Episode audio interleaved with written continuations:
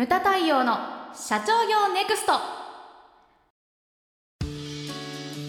あとあの組織の PDCA もそうですけれども、ね、個人的にも何ていうんですかねあの自責と他責って先生よく言われますけれども、えあの人のせいにして自分のことと捉えられない人っていうのは、うん、やっぱりその反省がない。PDCA と一緒ですよね、うん、チェックとかがないからあの学ぶ機会を先生はよくねそのそういう人はこう自分で自分の成長の機会を逸してる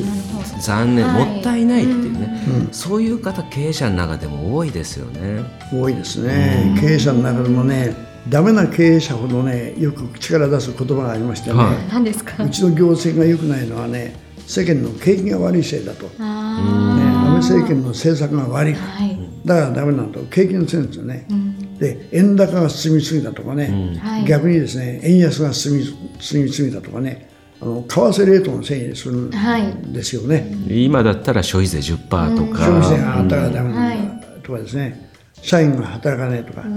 人が育ってないって人が育ってないんじゃない育ってないんじゃなくて人を育ててないんですよね、だからかいあの景気が悪い政府の政策が悪いとなんだかんだとねあの人のせいにする。とこれこれまあ多責って言われるんですよね。はい、でやっぱり多責の発言をね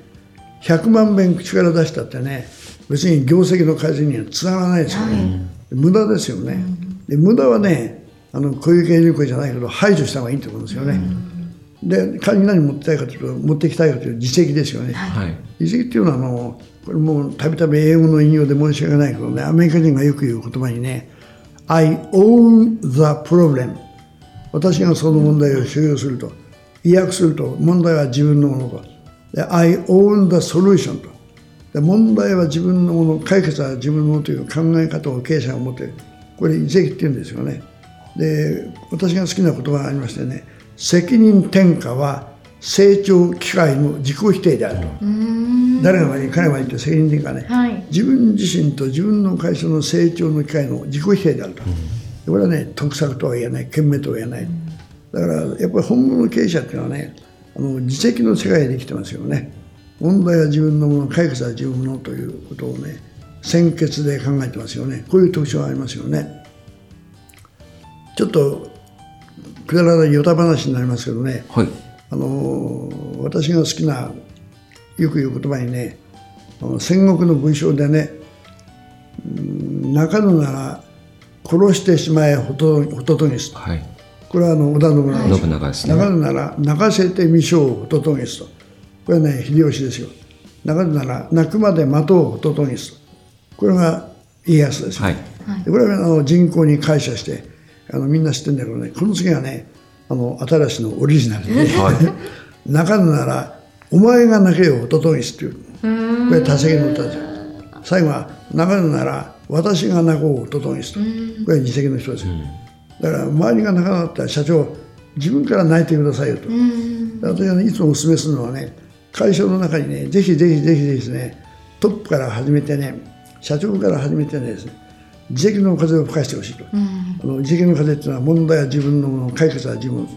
56人招いるとねそよそよという自責のそよ風が吹くんですよ。20人30人と増えるとですね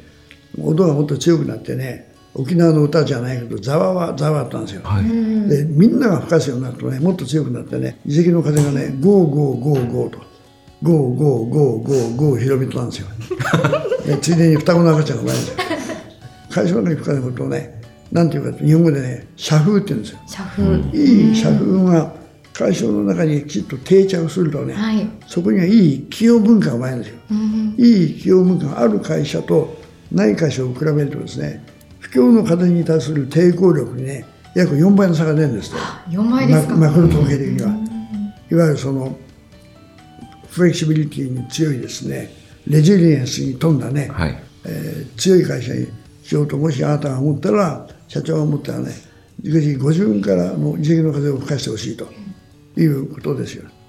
でこの対談を気になってあいつかいいヒントが得られたと、うん、よかったと思えば私は大変嬉しいんだけどね、はい、ハッピーハッピー ABC なんだけどね。そうじゃなかったと、はい、今までの対談は良かったけどね。新しいの対談はつまんなかったと。名前は新しいけど言うことは恐ろしく古かったとかね。学ぶのは何もなかったと思ったらね。もしかしたら自分の聞き方が悪かったのかもしれないという自責で聞いてる。それがそうですね。自責の。考え方で どっか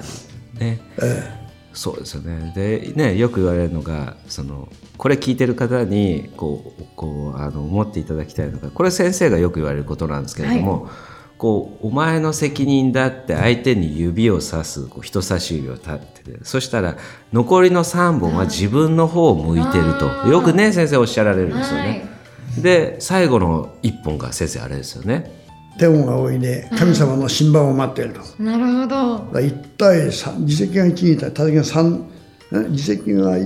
3に対して多席が1だから、はい、多席よりはできるのは3倍大事だと。いう、うん、神様の教えに従わない人はねあのあんまり幸せな死に方をしないんですよ、うん、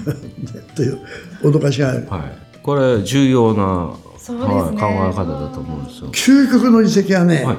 あの名経営者名講演者として名前を馳せたね、はい、あの市倉先生とおっしゃ、はい、いらっしゃった、はい、あの方のお言葉だと思うけどね電信柱が高いのも、はい。郵便ポストが赤いのも、はい、みんな私が悪いのよと、はい、これ究極の自責ですよね、そうですよね。今の若い人には分かんないけどね。今郵便ポストもないし電信柱もないけどもね、はい、まあそんな感じで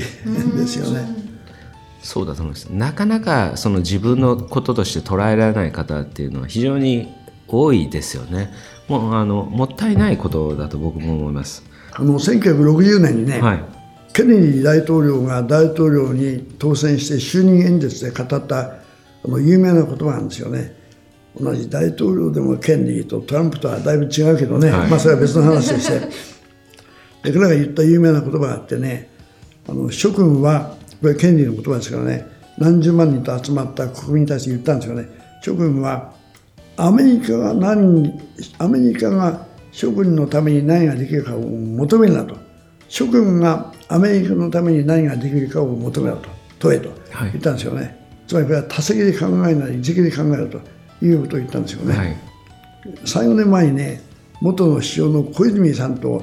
あの新一郎で純一郎と飯を食ったんです、はい、それから面白いことニヤニヤ笑ってね。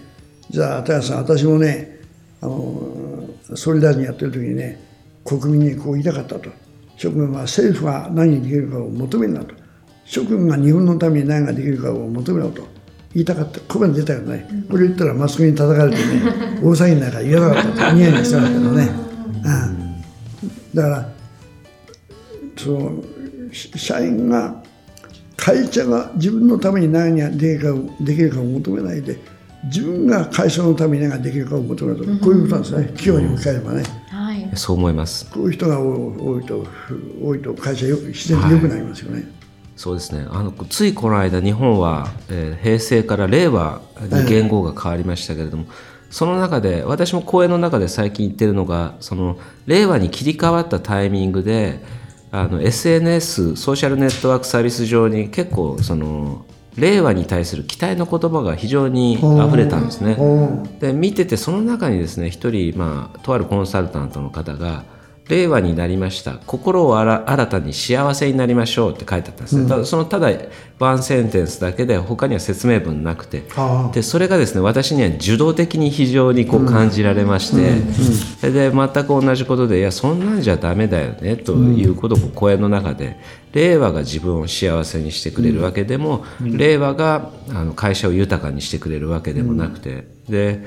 会社っていうのはその公の器っていうふうにあの私も考えておりまして、うん、でその器の中に社員を入れて雇用を守ってそして給料を払いそして商品サービスを世に提供してで出た利益の一部をこう税金として納めるわけじゃないですか、だから社会貢献をしてるわけなんですよね、だから会社としてもその時代に参画してるわけですから自分がその経営者として持ってほしいのは令和をどうしたいのか令和の時代に自分がどう生きたいのかとか令和の時代に会社をどうしたいのかとか積極的な心を持つことがこれからの経営者というのは非常に重要だというふうに僕も思うんですよ。はい、おっしゃる通りですよ、うん、どうなるだろうじゃなくてどうしたいかってことそうなんですよね。うん、あの大変今ねあの太陽さん経営の核心に触れたことを今おっしゃったけどね、はい、あの全部私は大賛成なんだけどね、はい、そもそもそもそもそもそも論から言うとね、はい、会社っていうのは何のために存在しているかというね、はい、あの命題があるわけですよ。私は早稲田大学だから総大ですけどね、まあ、それは関係ない。命題があるわけですよ。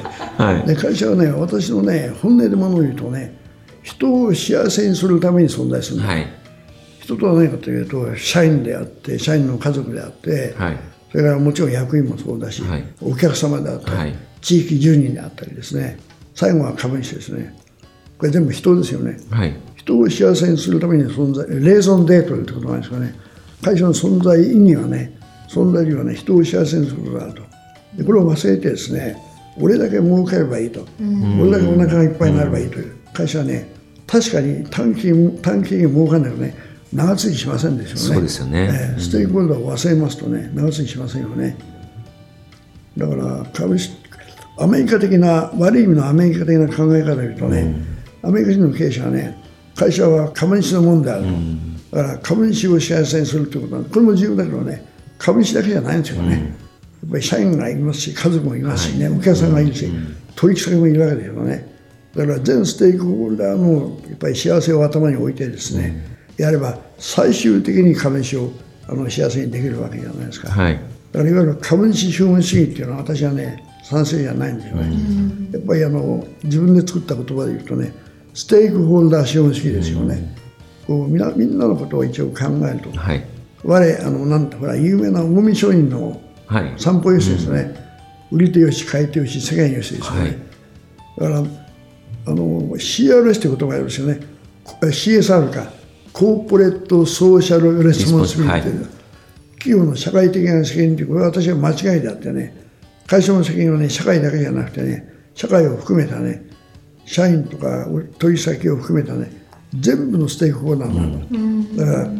正しいね CSR はね Corporate Social Responsibility 社会責任じゃなくてねcorporate stakeholder responsibility であるべきだと。企業のステークホルダーに対する責任。これは要するに企業のステークホルダー responsibility というのは優しい日本語に変えるとみんなを幸せにするそうですね。という魂をね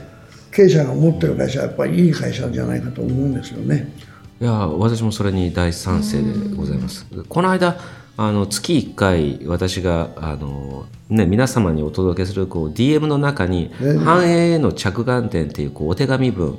以前は会長書いてたんですけど今年から私がやってまして、で、えっと、来月号ですね2週間ぐらい後に皆様のお手元に届くのにちょっと書いたんですけれども、うん、この間あの国連でグレタさん、はいはいはい、グレタ・トゥーンベリさんが発言しましたけれども、うん、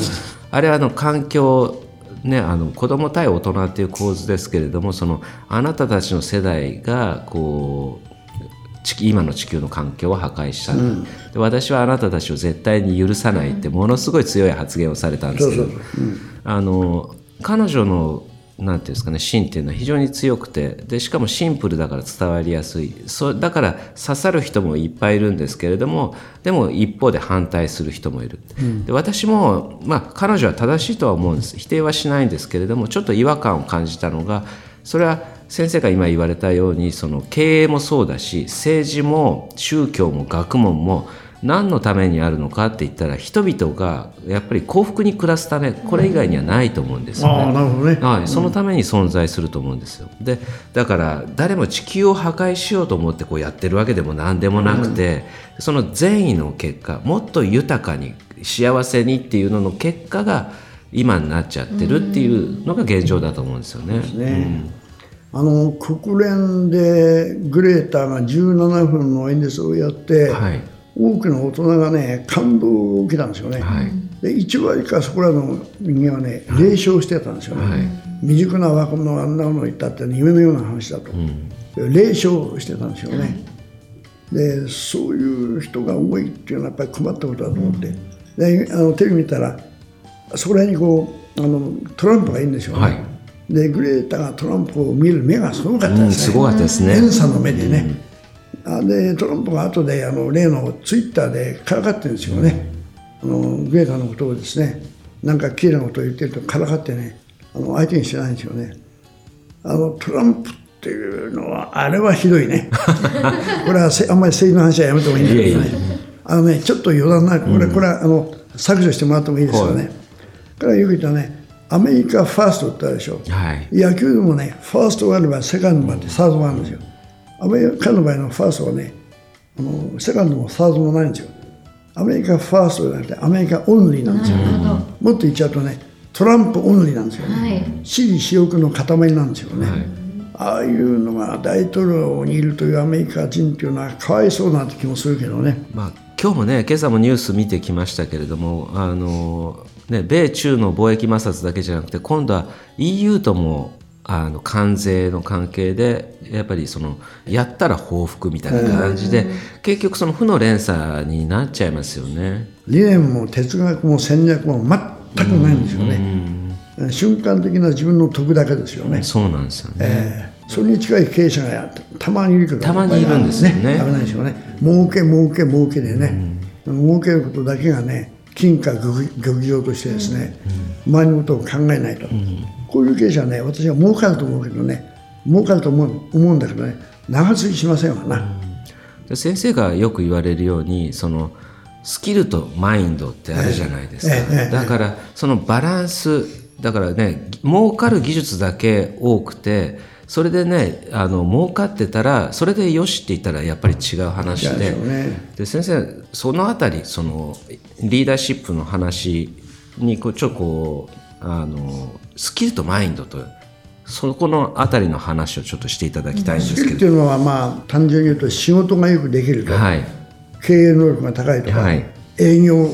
マンとして抜群であるとか、はい、経理に詳しいですね、はい、でこれは必要ですよね、はい、でスキルがなければだって会社っていうのは究極的には利益ですから、はい、そのためには仕事ができなければねあの話にならない。そうなんですよ、ね、スキルは非常に重要ですよね、うん、だけどスキルさえあればリーダーになれるか経営者が務まるかというのはだめなんですよね、うん、でマインドが必要であると、はい、私はマインドを、まあ、よく人間力と言ってるはい、人間力の中身が3点セットがあってね信頼と尊敬と意欲なんですよね、はい、その人間が人から信頼されるような人間であることでちょっと長くないけどごめんなさい。信頼される人ってどういう人かというとねまあ嘘をつかないとか、うん、あの人は必ず約束を守るとかね。約束を守るとか。あのあの人はいつも口から出して言うことと実際にやっていることが一致していると。有言実行とかね原稿一致とかね知行合一ってありますよね、こういう人は信頼される。で信頼の度合いがですねさらにさらにさらに高まるとね2番目に出てくるのが尊敬であると、はい、で尊敬っていうのはどういう人かというとねどういう人かというとね私は私利プラス他利と言ってるんですよ。私利は私の利益。他利は人の利益、はい、人間っていうのはね地球上76億人の人間がいるけどね誰に聞いたってやっぱり一番大切で可愛いのは自分だから自分の利益自分の幸せを第一に中心に考えるこれはいいと思うんです。否定も軽蔑もしないしない。ただこの人は私利私欲だけに固まったねいわゆるガリガリ亡者ではなくて時には収入私利を離れて他利人の利益や人の幸せを考えることができる、だから私利の代わりに他利ではなくて私利プラス他利と、はい、これを持った人はね、まあ、尊敬の対象になるんだろうと。今残念ながら限りなく絶滅人種にならんとしている人ですよね信頼と尊敬。で最後のキーワードがね人間力の中身はね意欲ですよね。モチベーションってありますよね、はい、とはねモチベーションには2つあってね本人の意欲が高いという意味とだから部下の意欲を高めることができる。社長一人がやる気になって社会的になって頑張っていてもね社員がみんなシャラッと仕上げていたらねこれは偽物だろうと、うんだから上司の意欲も高いし部下の意欲を高めることができる。と2つを含めた意欲ですね。信頼と尊敬と意欲。この3点セットが人間力である、はい、じゃあ経営者にとってスキルとマインドはどっちが重要かというとね私はですね科学的な論理的な裏付けがない。裏付けない。経験的な裏付けで言うとねスキルに対してマインドの重要性がね4倍だと思いますよ、でスキルだけの人はね職人であって専門家なんですよねあのスペシャリストなんですよね。でスペシャリストは非常に重要なんだけども経営者ではないと。だから C プラスマインド。人間これがあるとねこれがリーダーであってこれが経営者なんだろうと。で経営者になるためにやっぱり両方必要なんだろうと、で多くの経営者はねこう仕事がよくできるから俺は経営者だということ。これ間違いなんですよね、あの企業の中でもね抜群の成績をね営業マンとして挙げたんでね営業部長になってねあとは選ばれて社長になったと。と営業としては超ベテランなんですけどね経営が分かってないし人間学も勉強してないと、単なる部長の慣れの果てという経営者が多いんですよね。これはですねこれも使っちゃいけない言葉だけどね片割っていうことは使使いませんよ、まあ、ハンディキャップなんですよね、うん、だから資理が重要だっていうことは当たり前なんだけどもプラスアルファ人間力を少し培うという努力を失うとですね本物の経営者やリーダーにはなれないっていうのがねあの私のまあ体験的な持論なんですけどね4倍重要だとマインドの方がという感じなんですけどね、はいいや全くおっしゃる通りだと思います。でねこのバランスですよね。でスキルで4倍っていうことはこうパーセンテージで言うとあのスキル20%に対してマインドが、えー、80%ですよね。で、ね人間力あってもその経営がさっぱりだったらダメですしそのバランスが非常に重要だと思いますよね。でね、はい、スキルというのはね自分が例えば社長私はまあちょっと画電についの話で申し訳ないけどねジョンソン・ジョンソンという会社の日本の法人の社長をまあ4期8年、まあ、やったわけですよ。はい、でね自分のね直属の部下にね営業本部長がいてマーケティングディレクターがいて研究開発部長がいて製造部長がいて、えー、経理部長がいて、えー、人事部長がいると。これこういうのが下にいるわけですよね。でこれ全部についてね私がねあの山本五十六じゃないけどね、はい、やってみて言って聞かさせできませんよね、うん、私はねマーケティングや人事はねある程度分かってるからねやってみて言って聞かせできますけどね経理は専門家じゃないんですよ。で技術はからしき弱いんですよ。と自分スキルの面ではね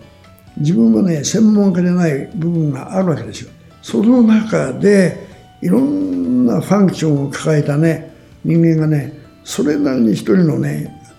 まあ、新しいという人間をですね認めてあの納得してついてくるかとどうしてついてくるかというとね新しいはね経理についてはねこれはあの達人ではないと、技術は弱いと、ね、僕は思ってる。それでもついてくるのは何かというとねスキルの部分は足りない部分があるけどねあのママインドと。あの人は人間的に信頼できると。であの人と仕事をやってるとねやる気が出てくると。いうね人間力を持ってて、かつあのリーダーシップが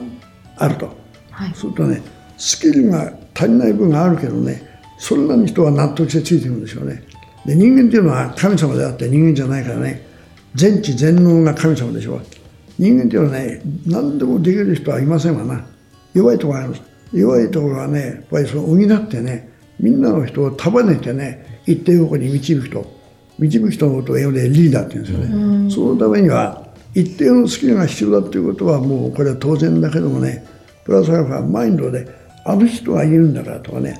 あの人のためにはというね納得感がない人にはね人はついてこないということがねいくつかの失敗をしたから学んだんですけどねちょっと長くなって申し訳ないけど、ね、いやいやとんでもないです、うん、いい話いただきました、ムタ太陽の社長業ネクストは全国の中小企業の経営実務をセミナー、書籍、映像や音声教材、コンサルティングで支援する日本経営合理化協会がお送りしました今回の内容はいかがでしたでしょうか？当番組で取り上げてほしいテーマやご質問などございましたら当番組ホームページ上からお寄せください。お待ちしております。それではまた次回お会いしましょう